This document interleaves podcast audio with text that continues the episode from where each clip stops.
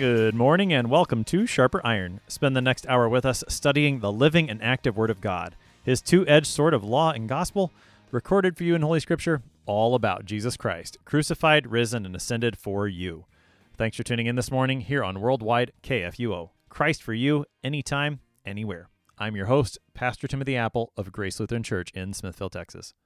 Sharper Iron is underwritten by the Lutheran Church Extension Fund, where your investments help support the work of the Lutheran Church Missouri Synod. Visit lcef.org for more information. On this Monday, November 22nd, we are studying Ezekiel chapter 44, verses 1 to 31. As Ezekiel's vision of the new temple continues, he sees the gate for the prince. He hears instructions for those who will serve legitimately as priests within this new temple. To help us sharpen our faith in Christ as we study God's Word today, we have with us regular guest, Pastor Andrew Preuss. Pastor Preuss serves at Trinity Lutheran Church in New Haven, Missouri. Pastor Preuss, welcome back to Sharp Iron. Thank you. Good to be back. Pastor Preuss, I've been sharing this quote from Dr. Horace Hummel in his commentary for the last several episodes. On this section of Ezekiel, Dr. Hummel says, From almost any perspective, these chapters are among the most formidable and challenging in the entire Bible. And I think that's proved true as we've gone through these first several chapters of this section. Some parts are easier than others, but just with that in mind, that this is a challenging section of Scripture, how, how do we need to approach this to use it profitably for our lives as Christians? Well, first of all, we should approach it with humility um, because that's how we should always approach God's Word. Um, and, and we should always remember the scope of Scripture being the that the seed of the woman will crush the head of the serpent, and that Christ, that's that's that's uh, that's about Christ, you know, and Christ is the fulfillment of all Scripture. To Him, all the prophets bear witness. Um, and uh, you know, to kind of keep in mind, you know, this is something I, I can totally resonate with. That as one who has read Ezekiel plenty of times, and and I felt the same. I mean, Hummel takes the words out of my mouth. I couldn't couldn't have said it better. Um, and yet, what always helps for me is just keeping focused on the distinction between law and gospel, um, uh, the the uh, and the and the general theme of the shadows and the promises, right? That there's there's the promise that's very clear in you know, like I mentioned, Genesis 3:15, and there's several other promises that are very, very clearly point out to Christ uh, point point point the people to the coming Christ. And then there's these shadows that are accompanying the promises, and the shadows are um, are serving to, to point them forward to the coming Christ. So you think of Colossians, what is it? Colossians two that says, "Don't let anyone judge you based on what you eat and drink, and and uh, uh, concerning feasts and and months and Sabbaths, uh, for these are shadows of what was to come, but the substance is Christ. And so, if you keep that in mind when you're reading this, that you know th- that that the overall theme here and scope is that it's pointing them to Christ, then you're going to be you're going to be on the right track. But also the other thing, and this goes along with keeping in the law or the old covenant, keep in mind that Ezekiel is speaking to the people in exile um, whose temple has been destroyed and who are very familiar with with the, the rules and regulations and worship of the old covenant. So while we understand that this is a shadow, these things are shadows, we, we, we should we should read this historically as well. Um, historically and grammatically, um, and understand that yeah, it's uh, you know the part of the challenge here is that okay, is he talking about the temple itself that would be rebuilt by Zerubbabel? Well, it doesn't seem like it since he's describing a much bigger temple, um, and we know from uh, from Ezra that the the temple is not big, and, and in fact that's why the people were crying because they could remember they can remember the the Temple of Solomon and they're kind of disappointed. It sort of, it sort of reminds me of the uh, um, complaining about how Sunday we don't have as big of a Sunday school as we used to and stuff like that. Mm-hmm. Um, and of course, Haggai has to remind them that you know the, the glory of this smaller temple is going to be even bigger. but at any rate, so we know, so it can't literally be that. But then the so then we're then we think, okay, so it has to be about the the great, you know, basically what what what Paul John describes in Revelation 21 is it basically another way of describing just the church, you know, the kingdom of God, uh, triumphant in heaven. But then you get other details where it seems, you know, he seems to be describing the literal old covenant uh, priesthood, and, and he's very particular with regulations on like who the priest can marry and um, and and and certain uh, other rituals that reflect the old covenant. They're kind of reiterating it, um, like what what to wear and what not to eat and, stuff like that. And so so it's so it does make it very difficult because he's still speaking in, in the context um, of the old covenant and kind of the situation of of what they would be used to. So so just keeping all that stuff but but keeping all the other stuff in mind about shadow and promise, law and gospel and that Christ is the scope of all scripture, you know, we're we should be on the right track as we approach this text with humility. Do you think? Uh, I mean, I've just been thinking about this as we've been going through this section. That it's almost like this part of Ezekiel has has a foot in both testaments, if I can if I can say it like that. He's using this very yeah. Old Testament, you know, uh, the liturgy of the temple. That language permeates this whole section. But then there's all these connections to the book of Revelation that make it pretty clear that he's seeing something more than what was there in the Old Testament. It's almost like a it seems like a very transitional text, even though Ezekiel is, you know, we're in about the 570s BC at this point. It's, it seems like a very transitional text between the Old Testament and the New Testament in that light. Yeah, absolutely. And and and this is that's a very good way of putting it, and and and it makes a lot of sense if you consider the situation uh, where Ezekiel is in. Right, this is Ezekiel is living during the captivity, um, right around the time that the the temple is even destroyed, and and uh, he, so he's giving the people this hope, but but the temple is very much in their memory. Um, you know, the, the the the various priestly acts are very much in their in in their memory, and and so you have you have him applying God's eternal word, which is to be fulfilled in the new covenant, in the New Testament, um, but applying it to people who are in the time of the old covenant, who are still sitting, who are still standing in the shadows, right? And so he's shining the light of, of, of grace on those who sit in darkness, who are in the shadows. Um, but he's not giving it all right away. And I mean, and I think we could say this about the entire Old Testament because Christ is always there. Um, you know, going, you know, name whatever kind of prophecy you can think of. They're they're speaking these prophecies to the people who are, uh, like I said, standing in the shadows, who are who are following the the, the rules and regulations of the old covenant. Um, so so yeah, I like that that he's kind of has feet in both places, and we need to be able to understand where he is, who, you know, who he's talking to, and of course, ultimately, he is talking to us uh, the people of the New Testament.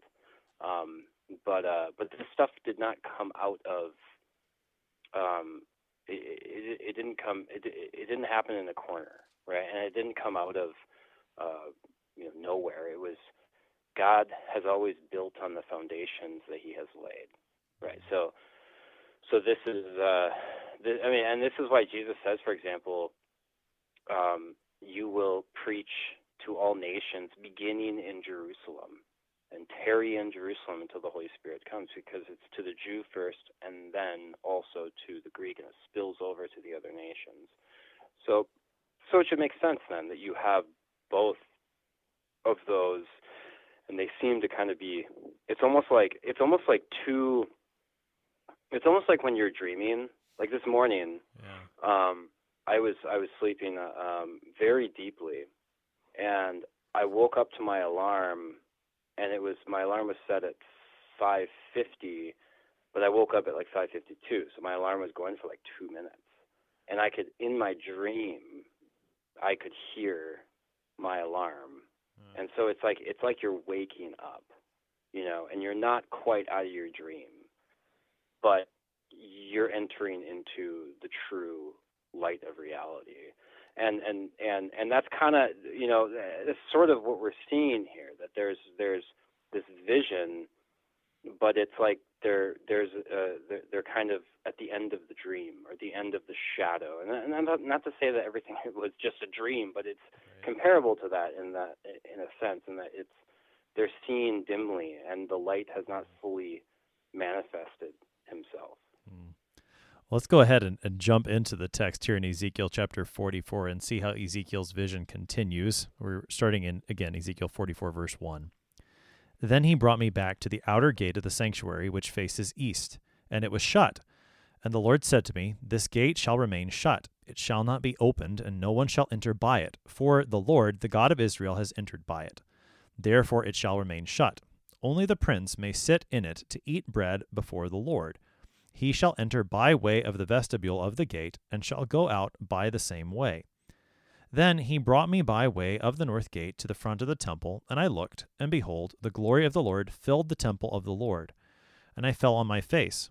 And the Lord said to me, Son of man, mark well, see with your eyes, and hear with your ears all that I shall tell you concerning all the statutes of the temple of the Lord and all its laws. And mark well the entrance of to the temple and all the exits from the sanctuary. And say to the rebellious house, to the house of Israel, Thus says the Lord God. O house of Israel, enough of all your abominations, in admitting foreigners, uncircumcised in heart and flesh, to be in my sanctuary, profaning my temple. When you offer to me my food, the fat and the blood, you have broken my covenant, in addition to all your abominations. And you have not kept charge of my holy things, but you have set others to keep my charge for you in my sanctuary. Thus says the Lord God No foreigner, uncircumcised in heart and flesh, of all the foreigners who are among the people of Israel shall enter my sanctuary. I think I'm going to pause right there. I know it's not where the ESV divides it, Pastor Preuss, but after that he starts talking about Levites. And so I think uh, let's pause there. That was at verse 9. Uh, so there's there's a couple of things going on in this section, and I, we really could have stopped right after verse three because there's a, a pretty a clear break, I think. There, there we, we get a, a, familiar, you know, the Lord has come in to the temple. We saw that in the previous chapter. This door is going to be remain shut where He's gone in, but then there's this new figure that we meet in this section, the Prince, in verse three, and we're going to see him later in this section again. It not in this chapter, but in in future chapters in Ezekiel. Who is this Prince that Ezekiel sees here?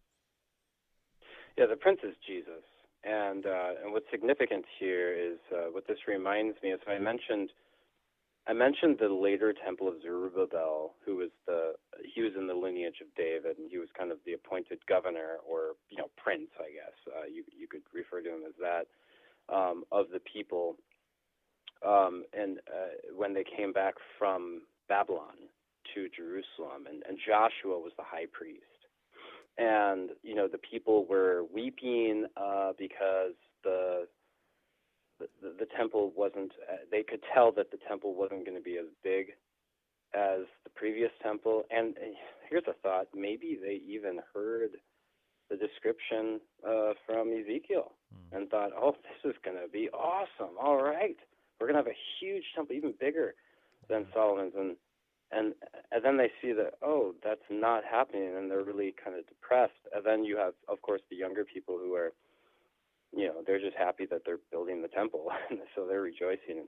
And then you know god sends two prophets uh, in particular haggai and zechariah uh, to encourage them to re to build keep building the temple. Don't be discouraged. Um, they had you know there there's people opposing them so they're discouraged because of that and also they're just kind of it, it's sort of like when people stop coming to church because or Bible class because they're discouraged that it's not as big as it used to be. And it's kind of a downward spiral, and so then, like you know, we used to we used to be bursting, uh, bursting at the seams, and and uh, now we're now now it's not like that. So I don't want to, or or I'm not going to go to that church because they don't have a Sunday school and I have kids. Like, well, you know, you could start one you know you could teach your own kids at home. That's probably the best Sunday school. But anyway, that's uh, I'm, I'm going off track here. My my point though is that then what what you get in in in uh, in Zechariah is So Zechariah comes and is preaching to the people, encouraging them. He's, he's specifically talking to he's talking to the people in general, but he's addressing Zerubbabel, um, the prince, and uh, and and Joshua the high priest, and he's and then he's he's there's this scene where you know you have Satan accusing Joshua, and then and then the angel of the Lord uh, tells you know rebukes the devil, and then clothes Joshua with a turban, and then he starts talking about this. He says all of these things, all of these, all your companions who are sitting before you, all these these the priests and and uh, the people working in the temple, these are just a sign. They're just a sign of what is to come. And what is to come is my servant the branch. And then and then what you see in in uh, he, he talks about the branch and uh, and uh, and and how he will he will rule. And then in chapter six of Zechariah, and I know we're talking about Ezekiel here, but it's it's helpful to go to compare this with Zechariah. In chapter six, you have you know kind of the words that are really uttered by Pontius Pilate. Behold, the man whose name is the branch, uh, Jesus of Nazareth, right? And so here's the man, the branch. And then it goes on. It talks about how he shall sit and rule on his throne, and so he shall be a priest on his throne. And what you see here with the branch is the branch who, obviously, you think of Isaiah, Isaiah 11, you know, um, uh, the stump uh, out of the stump of Jesse, right? Who comes the branch? What he does is he combines both of these anointed offices. So there are two offices in the Old Testament that are anointed. There's king, or we might say prince, and there's priest, right? And the branch, Christ, he is both king and priest. And of course, we know him, we know the threefold office, you know, prophet, priest, and king. And so here, here he combines both of them. We see here in Ezekiel, which is before uh, before the time of Zechariah, um, you know, about a, about about a generation or maybe half a generation before Zechariah, we have Ezekiel talking about the branch, or sorry, not the branch, the prince, um, and the and how is this prince described? That he that that, that he sits, uh, uh, he he sits in the uh, the inner court uh, or the inner gate and uh, he enters the sanctuary of God, and he sits in it and he eats bread before the Lord. Um, and later on, you know, you have in in chapters 44 to 46, you have you have the branch being, or gosh, I keep saying the branch, the prince, um, described as doing other priestly things, priestly acts. Like you know, he's he's he's taking on the role as the high priest. You know, offering the bowls uh, the sin offerings and all that kind of stuff. And so here you have a, the, the, two offices combined. You have the prince or the king, um, and uh, who is the prince of peace, right, as described in Isaiah 9, the child who is born to us, the son who is given up for us, um, in a sacrificial way. And uh, he's and so he's the prince, and he's also the high priest who is doing what the high priest should do. So there you have it. In Christ, you have those two anointings coming together as the one anointed one. Mm-hmm. that's a very helpful introduction to who this prince is, because as you said, he is going to show up again later in this section doing other priestly functions. And I, I, I think you know just the fact that it he's described as prince here, and yet you see him exercising these priestly functions is one of those ways that you see Ezekiel with the the foot in both places because he's he's using a lot of that Old Testament imagery and yet he doesn't say this is the priest or the high priest who's doing it he's mm-hmm. the prince and I mean so I think that's mm-hmm. one of those places where you you see how the, that that vision that Ezekiel has it, it's firmly in both places and and ultimately pointing us toward Jesus. Yeah, and keep in mind also another another place to go to um, which would be, I suppose, Second Kings and Second Chronicles. Uh, I, I can't, off the top of my head, think of which chapters these are in, but Uzziah the king, um, who would have been uh, the father uh, of uh, well, it's U- Uzziah, Jotham, then then uh, Ahaz. So so Uzziah the king was a good king, except one thing that he did wrong is he went into the temple. And burned incense. And then God struck him with leprosy. And it's almost like he's trying to be that fulfillment of which he is only a shadow, right? And so it's interesting that you see that if you connect it with that, that Uzziah was not to do that. He was not authorized to do that. But the prince who would be born of the lineage of, of, of Uzziah, um, which is the lineage of David, he will do that. Hmm. Yeah, yeah, that's a, that's a very a, a good comparison there, and and again to see how this is pointing us to Christ. One of the, as I was reading just our section and knowing what's what's coming, it seems one of the the very important uh, features of Ezekiel 44 is who can come in and who can't, who's legitimate and who's hmm. not. And I mean, so we've seen the Lord come in, His glory has come in, and obviously He's legitimate the priest, or excuse me, the prince, he comes in, he's legitimate. And then there's uh, what we've read so far, it sounds like has to do with, you know, more of the worshipers who come in before the rest of the chapter is going to deal with which Levites get to do which things. So thinking about the the foreigners, who gets to come in up, up through verse 9, what what do we see in this text? Yeah, so those who come in would be those who rightly worship the Lord. Um, and uh, of course he leaves out the foreigners. And the, the and what he's really doing here is just kind of reiterating what he says in Deuteronomy 23, uh, which did not allow foreigners in. Um, and uh, and there's also you know uh, it didn't allow the, the it didn't allow the pagans in. So it specifically mentions the the Amorites and the the Moabites um, or the Ammonites, I think, and the Moabites, and and of course, you know those who castrate themselves, and, and there's like illegitimate sons and stuff like that.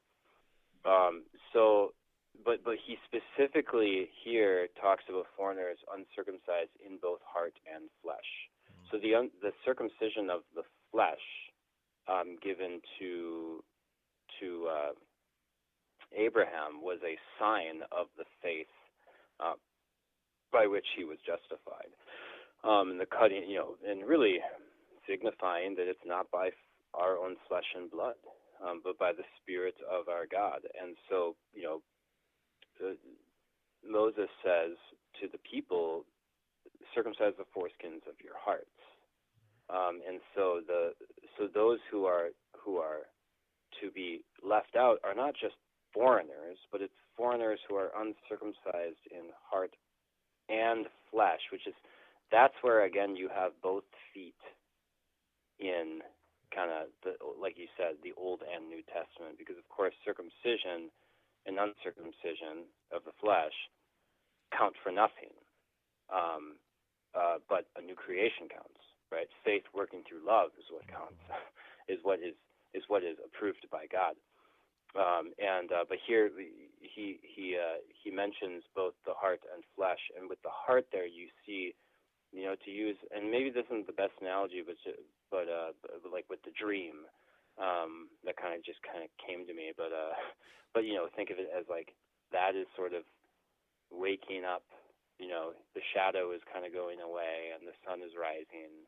Um, and uh, so that here he's he's talking about faith and so those who are not those who those who are to come in are are those who who have faith. And and and going back to um, to the first three verses uh, briefly you you notice how it's shut and uh, and and only and and only the prince can go in right? Now later on in you know, a couple chapters later, it does describe how when it is opened, and um, and that the people go in with the prince, right? And it reminds me of what Jesus says in John 10, where he describes himself as as the door, right? And those who follow him, those who hear his voice, who believe in him, will enter in and out and have free pasture, right? So, so on the one hand, it's shut. It's shut to the unbelievers. It's shut to the proud, to the uh, to to the to the hardened in heart. Um, but uh, and it's opened only by the prince. And it reminds me also of it Revelation chapter five, where he where John is weeping because there's no one found to open up the book. Um, and then, you know, the the the lion is it the is that, is that he's called the lion? The lion of the Is tribe the- of Judah, I believe. Yes, in Revelation five. The lion of the tribe of Judah is given to open the book to to loosen the seal um, of the scroll, and and this is and so we should be reminded of that as well that he opens the door.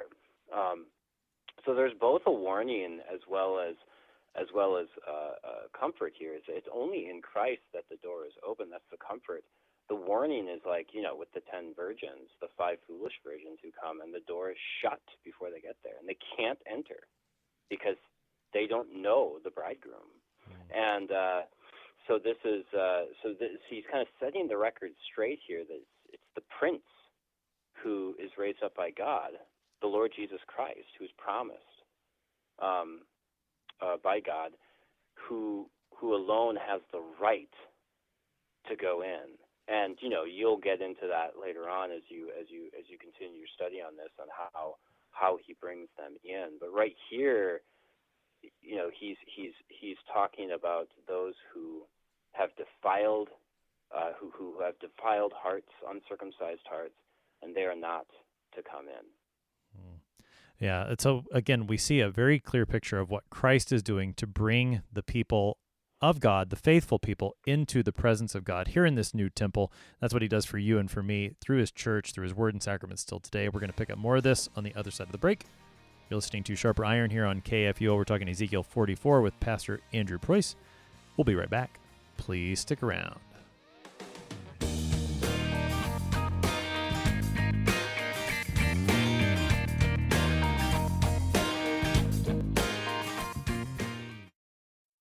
Did you know that Lutherans are helping new American immigrants get settled? How about struggling church workers in need of support and refreshment? And we assist at risk children and provide disaster response to hurricane victims. Through LCMS recognized service organizations, we are doing all this and more. I'm Rahema Kavuga of Lutheran Church Extension Fund, and I don't want you to miss out on hearing what your brothers and sisters in Christ are up to. Visit interesttime.org to see how your support gives life to these works of mercy and love.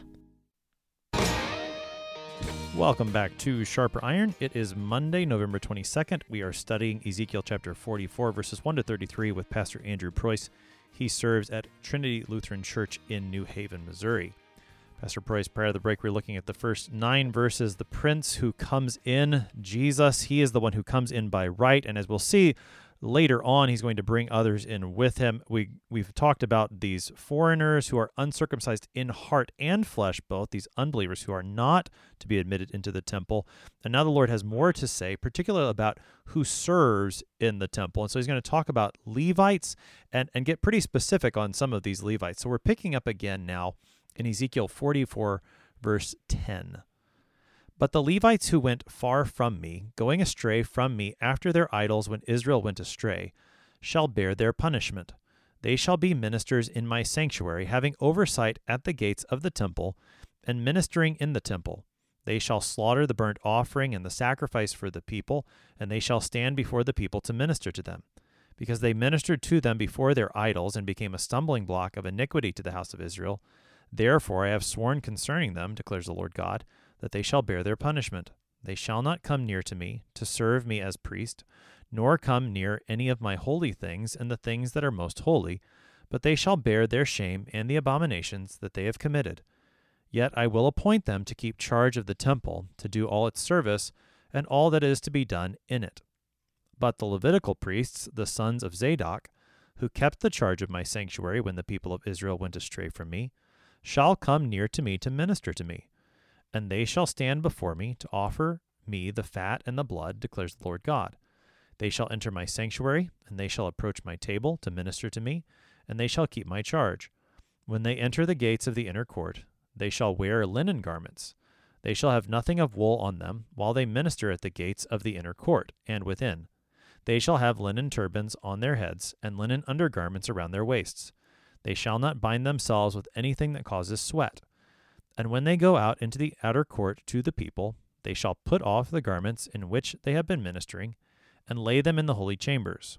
And they shall put on other garments, lest they transmit holiness to the people with their garments. They shall not shave their heads or let their locks grow long. They shall surely trim the hair of their heads. No priest shall drink wine when he enters the inner court. They shall not marry a widow or a divorced woman, but only virgins of the offspring of the house of Israel, or a widow who, who is the widow of a priest. They shall teach my people the difference between the holy and the common, and show them how to distinguish between the clean, the unclean, and the clean. In a dispute they shall act as judges, and they shall judge it according to my judgments. They shall keep my laws and my statutes in all my appointed feasts, and they shall keep my Sabbaths holy. They shall not defile themselves by going near to a dead person. However, for father or mother, for son or daughter, for brother or unmarried sister, they may defile themselves. After he has become clean, they shall count seven days for him. And on the day that he goes into the holy place, into the inner court, to minister in the holy place, he shall offer his sin offering, declares the Lord God. This shall be their inheritance.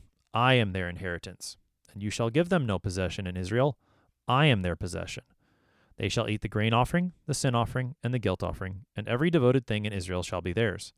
And the first of all the fruit, first fruits of all kinds, and every offering of all kinds from all your offerings shall belong to the priests. You shall also give to the priests the first of your dough, that a blessing may rest on your house. The priests shall not eat of anything, whether bird or beast, that has died of itself or is torn by wild animals. That was the rest of Ezekiel 44. That was verses 10 to 31.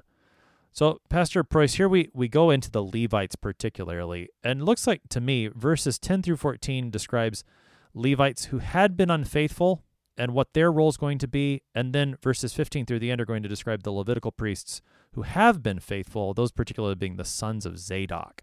So, take us into that, that first part, verses 10 through 14, these Levites who had gone far. What's going to be their role in all this? Yeah, so these are ones who had you know, defiled the sanctuary. They were unfaithful. They didn't follow God's God's word. Um, showed showed favoritism and and all that kind of stuff.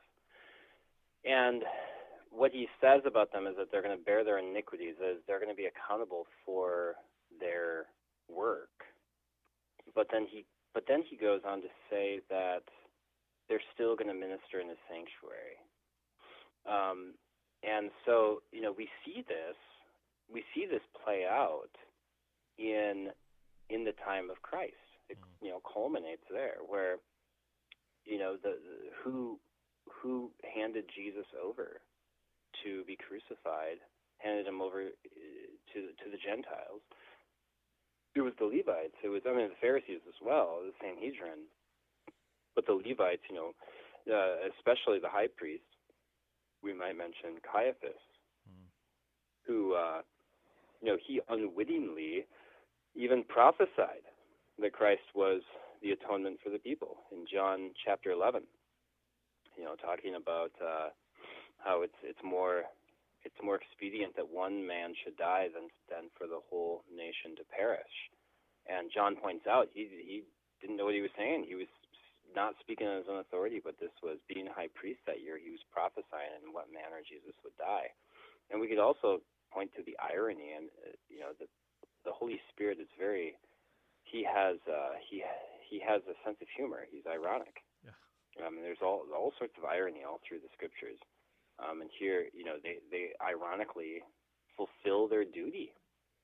Um, he fulfills his duty as high priest, and they and the other priests fulfill their duty by by uh, crucifying Jesus. you know, they're offering up the ultimate sacrifice is the final, uh, highest sacrifice for the to put put an end to all of the sacrifices of um, of bulls and goats and sheep. And uh, so so and this shows us that even today, now, uh, while we don't define the, the, the, the essence of the of the New Testament ministry according to all of the characteristics of the of the priesthood, um, they certainly are related in the sense of of, of accountability um, and that, that God and leadership. You know that that God gives today. He gives leaders to His church to uh, to guard the flock uh, with the Word of God, and uh, He's not. He doesn't. God, in His wisdom, doesn't just remove them. Um, sometimes He does. Uh, but uh, but he, he he he allows a lot of uh, charlatans to uh, to to run around, and uh, but he says that they will be judged more harshly. Um, they will be judged for what they're what they're doing in his name. Uh, they'll be held accountable, um, and uh, and that's what he's saying here about these priests that that that they will bear their iniquities. He's not just going to get rid of them um, there's always going to be wicked men uh, and hypocrites who are serving in the church, and uh, but God is going to make them bear their iniquity. Hmm. I, I like the connection that you made to Caiaphas and the other priests during the time of, of our Lord in the Gospels. I think that's a, a, a great connection to this text of those Levites who end up doing what God gave them to do and, and even end up, as Caiaphas does, prophesying truth, even if they don't realize the truth of what's going on. The irony, the the humor of the Holy Spirit there is certainly apparent. The the yeah, majority. this is a comfort. Sorry, yeah, this is a comfort. I should also mention it's a great comfort to people who, uh, especially who have gone through the, you know, the turmoil of scandal of a, a mm-hmm. pastor who has, who has uh, outed himself as as a wicked man who doesn't believe uh, God's word. And you know, maybe this was your maybe this was your pastor who baptized you or baptized your children or or gave you know he gave you the Lord's Supper for for several years, and then perhaps he comes out as an unbeliever, um, and it's exposed. You should not you should not doubt that uh, that the the word of God that you heard from him um, and the sacraments that you received from him and that your children received from him uh, are invalid because God is going to fulfill his word despite us and uh, despite the hypocrites. And uh, we should always rejoice in the faithful ministers, the faithful leaders um, in our church, um, just as we would, as the people in the Old Testament would rejoice in the faithful priests who do their duty or the faithful kings. Um, but you know, God ultimately is working. He's working through His Word, and we rely on His Word. And so that's that. This should bring to mind uh, that that comfort that we can rely on His Word, despite how evil men are. Now, the Lord does have faithful priests as well, and they really occupy the the bulk of the rest of this chapter. Verses 15 and following deal with these faithful priests who are the sons of Zadok. We've we've met them previously in this section. They've been singled out for their faithfulness. Here you get a lot more detail as to how they will come and minister. And one of the things that stands out right away is the matter of their clothing. They're to wear linen and no wool. What's the significance of the clothing that these priests are given to wear? Well, he explains it. Uh, he kind of explains it where he says that they're not to wear anything that makes them sweat. And of course, wool wool holds in, you know, it's like polyester. You know, yeah. uh, that you know, I have a I have a, uh, an old that's made of polyester, and it's just oh. kind of oh. it's it's it's a bit tough in the summertime. Yeah, sweat. Um, but um, but at any rate, you know, they, they're not to to sweat. Um, and you know, this might also imply then that they themselves are not fulfilling fully the duty that the prince would fulfill, mm. right? That the high, that the main priest who's coming would fulfill. Uh, you know, they're because you know they're to leave their holy garments in the sanctuary when they come out to the people. Um, they're not to bless the people with their with their garments on. Um, another thing too that that you know with wearing only linen, this this also reflects. It's kind of pointing back to some regulations that were given in Deuteronomy uh, 22, where they're not where the people are not to mix uh, wool and linen together. Um, but but what's also interesting, I found that uh, that Josephus mentions that the priests would wear both wool and linen together, and Hmm. and I've read uh, uh, I've read people uh, say that that this is significant in showing that the priests were kind of set apart, that this was reserved only for the priestly garments, and that uh, in a similar way that uh, certain types of frankincense um, and uh, you know incense were only to be used in the tabernacle and the temple, and, and were not to be used by the common people. So there was something that sort of sets them apart. But what we see here is that they're only wearing linen. Now, if, if that it's just a kind of an interesting point to, to, to note that Josephus says that that that that they, they they would be mixed. But here Ezekiel says that they're to only wear linen, and then they are to put on, you know, really put on regular clothes when they go outside. Um, and and and so it's again, it's like that two. It's like that waking up from the dream. It's like the sun is, is rising and the darkness is going away. The shadow is is dissipating, and there you're seeing the beginning of that with the two feet in each testament.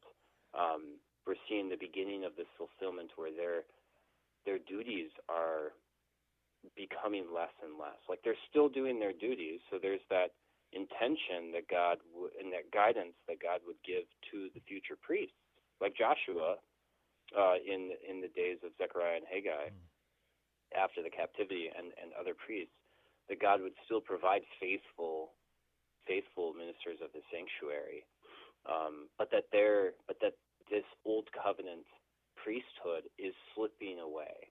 It's it's it's it's kind of dissipating as the light is is rising. Uh, The place that I think that really stands out to me in, in this section is at the end of verse 19, where the Lord says, you know, you, you should put on these other garments when you go out, lest they transmit holiness to the people with their garments. Which which Mm. strikes me as, as unusual because normally, like when I think about the book of Leviticus and I think about the the way that the the way transfer works, uh, normally I think of the transfer as being the unclean makes something that was clean unclean rather than Yeah. the way that it's phrased here you know you're going to actually transmit holiness by your garments and the reason that that stands out to me here is because when you think through the the new testament this is the way jesus works is that he Yeah. transmits his holiness to others and the, the two that really stand out to me in the new testament in, in our lord's ministry would be the woman with the issue of blood who touches his garments and she's made clean. And then I think it, it would be connected to the way Jesus touches lepers too, although it's it's not as specific with his garments, but I think there's a similar thing going on there as well. Yeah, and it's one of the prophets. I, is it is it one of the minor prophets? And for some reason, I'm just not able to remember where says something about you know, can you be made clean by touching the temple, something like that. Um, and he's he's he's uh, he's he's rebuking them for for basically treating the temple as like, well, as long as we're going through the motions, then we're holy, right? And uh, and and and so he's he's kind of he's really attacking what we would the fancy Latin phrase uh, describes uh, ex opere uh, ex opere operato. Um, you know, this kind of going through the motions, this outward doing the outward act. That faith is not um, really the main thing. Um, it might be kind of in the background somewhere, but it's not really the main thing. Um, and uh, but yeah, they're that is interesting that they that they they will not transfer holiness to the people, and part of that too is that they were never intended to, right? What what is the constant phrase throughout Leviticus? What is like the constant refrain as God is giving all of these these uh, these regulations for worship? He always has this refrain. Do you remember what that is? The one that comes to my mind is I the Lord your God am holy or I am the Lord. That that's what but maybe I am the Lord. I am the Lord who makes you holy. there you go. Right. I am the Lord who sanctifies you. And so we're seeing kind of this they're kind of being retired. but gradually, right? Like not right away, but that we're seeing the beginning of of uh, much closer to the fulfillment. Um, and you know, it's kind of you know, there's that uh, you mentioned Hummel, you know, and we were talking before about about him, and you know, he's got that book, the the word becoming flesh. Mm. You know that there's this the, the the fullness of time is dawning, and uh, and and and we're seeing the priests kind of losing little by little their uh, their their their you know it's kind of their purpose. Their purpose is being fulfilled. But also, this was never again going back to Leviticus. Who is it who makes us holy? The Lord sanctifies us. Um, and it was never intended. The law was not given to give life. It was not given to give righteousness. If it if if righteousness could come through the law, Paul says, then it would be then it would be through the law. But it's not. It was never intended to be. Another feature that's here in this section of Ezekiel 44 concerning these priests is who they can and can't marry. What what's the background there in the Old Testament, and how's that how is that a shadow that points us to Christ? Yeah, so um, this is uh, Leviticus 21, verse 13 says that the high priest, and this is specifically talking about the high priest, but here Ezekiel is kind of applying this rule to to all the faithful priests um, that he was he was not to take a divorced woman or a widow um, as his as his wife, but he was to marry a virgin. Um, uh, you know, and of course, virginity is purity, right? It's that outward purity um, you know, we live in such a people are so sensitive. Um, you know, I, I guess uh, a married woman can say, "Well, are you saying I'm not pure?" It's like, well, I mean, no, but yeah, kind of too. You know, like there's, it's just, it's just we're talking about physical things here, and these are object lessons. This isn't to put down people who are, who are, who who are living a godly life and are not virgins anymore. You know, yeah. As as just along those know. lines, Pastor Preuss, something that because on Thy Strong Word here on KFUO, they've recently studied Leviticus, and one of the points they made when it comes to th- the distinction between clean and unclean is not the same as the distinction between sinful and not sinful. And, and I think yeah, that's exactly. an important thing to keep yeah. in mind with with what you just brought up. Go ahead. Yeah, yeah, no, exactly. That you put it you put it very well there. Um, so these are you know these this is this is an object lesson. Again, it's a shadow, right? And it's the shadow of Christ, who is not only is he born of a virgin, as prophesied in Isaiah 7:14, but also I would say, you know, behold, you know, behold, the virgin shall conceive and bear a son. But also I would say Genesis 3:15. You know, it's usually we think of a seed coming from a man, but the seed of the woman. You know, this is a virgin birth. Um, and uh, so he's not only, but he's not only born of a virgin, but he also cleanses his bride, the church, from all dross. I, this is somewhere in First, is it First Corinthians or Second Corinthians? Boy, I, I I don't like not knowing where it is, but you know a lot of that is just kind of pride anyway. I'll just do what, uh, what Hebrews says. That's right. Says, it's written somewhere. That's right. Um, it is written by the Apostle Paul that uh, he says to the Corinthians, I presented you as as as as pure virgins to Christ, right? So this again, virginity is a symbol uh, and a shadow um, of of the of the of the purity that Christ gives to His bride, the church, and that's what's being that's what's being signified here with the priests. Mm. Pastor Preuss, we have about five minutes left, just as a as a, a, heads up and a warning. And there, as as this talk about the priest continues, verses twenty eight through the end of the chapter deals less with the matter of clean unclean and talk starts bringing out the matter of an inheritance. So uh, help us to see what the background is there. What's what's the matter of inheritance that's being spoken to the priests? And then maybe use that as a springboard to help us wrap up this morning and, and see how this chapter points us to christ. Okay.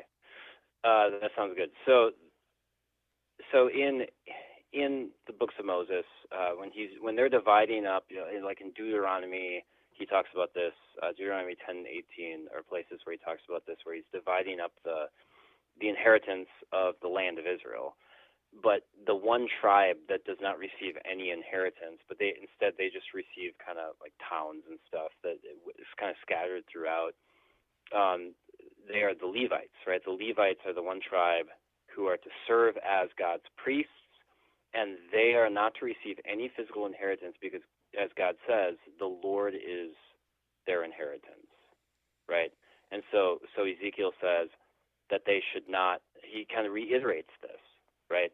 And this is really what what we're seeing here in this last part, in this kind of you know, half, second half of uh, of this chapter of Ezekiel 44, is God is he's just kind of reinforcing w- things that he had commanded before for for for the uh, for the for the Levites.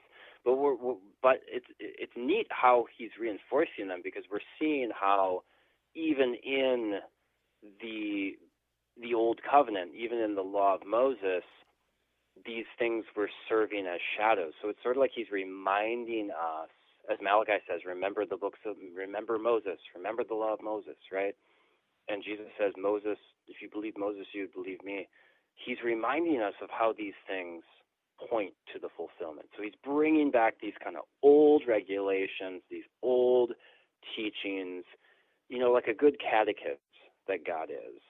And he brings them back and says, hey, look, see, I am their possession. Just as I said years and years ago, I'm saying it again now, but we're seeing it in light of this nearer fulfillment that is that is that is dawning. Um, and so this also reflects Malachi three, where God says that uh, you know he talks about John the Baptist uh, who will prepare his way, and then the, the then the messenger of the covenant, Christ, will come, um, and the Lord will come to his temple, and uh, and the, the the Lord Christ will he'll purify the sons of Levi, and so we see here. Uh, be, being described is he's describing these everyday duties, these regular duties of the Levites, he's reinforcing them, uh, and and, uh, and and and but he's and he's reinforcing, you know, the teaching that I am their inheritance, I am their possession, uh, and he's doing it now in light of what he's about to bring about. And so, when you're reading Ezekiel 44, uh, don't lose sight of the of the heading of the chapter, of the first three verses, where he's describing the prince because then Ezekiel is going to get back into that and he's going to elaborate much more on who this prince is and what he's going to do. And again, he's described as doing the things in Leviticus, you know, described in Leviticus and in, in, in, books of Moses. Uh, and all of these things are being, again, they're being reinforced so that we would, so that we would look forward and see in these shadows uh, the true light uh, who who is to come, and that's that's Jesus Christ, who is our Prince and our Priest, um, and the fulfillment of all the prophets as the great prophet himself. Pastor Andrew Preuss is pastor at Trinity Lutheran Church in New Haven, Missouri, helping us today with Ezekiel chapter 44, verses 1 to 31. Pastor Preuss, thanks for being our guest today. Hey, thanks for having me. It was fun. I'm your host here on Sharper Iron, Pastor Timothy Appel of Grace Lutheran Church in Smithville, Texas. If you have any questions about the book of Ezekiel or comments on the series, please send an email to kfuo at kfuo.org or use the open mic feature on the app to send a message to us. We love to hear from you. Thanks for spending the morning with us. Talk to you again tomorrow.